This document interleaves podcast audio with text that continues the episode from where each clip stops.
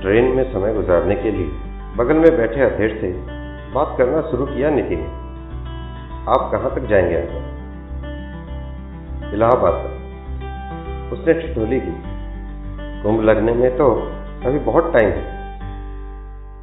वहीं तट पर इंतज़ार करेंगे कुंभ का। बेटी ब्याह लिए। अब तो जीवन में कुंभ नहाना ही रह गया है। अच्छा परिवार में कौन कौन है? कोई नहीं।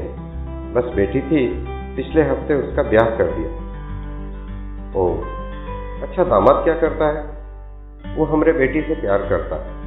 कहते हुए उसने आँखें पंखे पर टिका दी। थोड़ी देर की चुप्पी के बाद जब नीति ने उसके कंधे पर हाथ रखकर धीरे से कहा, दुख बांटने से कम होता है अंकल।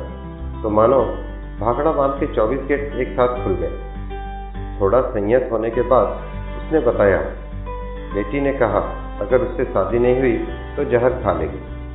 बिन माँ की बच्ची थी, उसकी खुशी के लिए सब कुछ जानते हुए भी मैंने हाँ कर दी और पूरे धूमधाम से शादी की व्यवस्था में जुट गया। जो कुछ मेरे पास था, सब गहने जेवर आओ भगत की तैयारियों में लगा दिया। तभी एन शादी के एक दिन पहले समझी पधारे और दहेज की मांग रखी। जब मैंने असमर्थता जताई तो बेटी ने कहा, आपके बात तो सब मेरा ही है। तो क्यों नहीं अभी दे देते?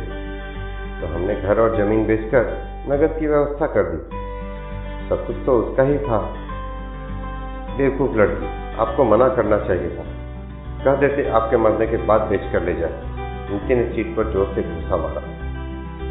अधेर मुस्कुरा उठा नीति के इस तर्क पर।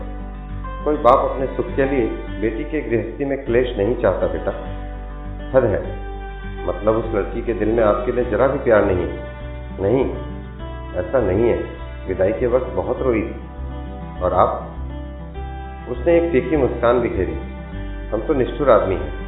सुधा जब उसको हमारी गोद में छोड़कर अर्थी पर लेटी थी, तब भी हम रोने के बदले चूल्हे के पास बैठकर बेटी के लिए दूध गर्म कर रहे थे।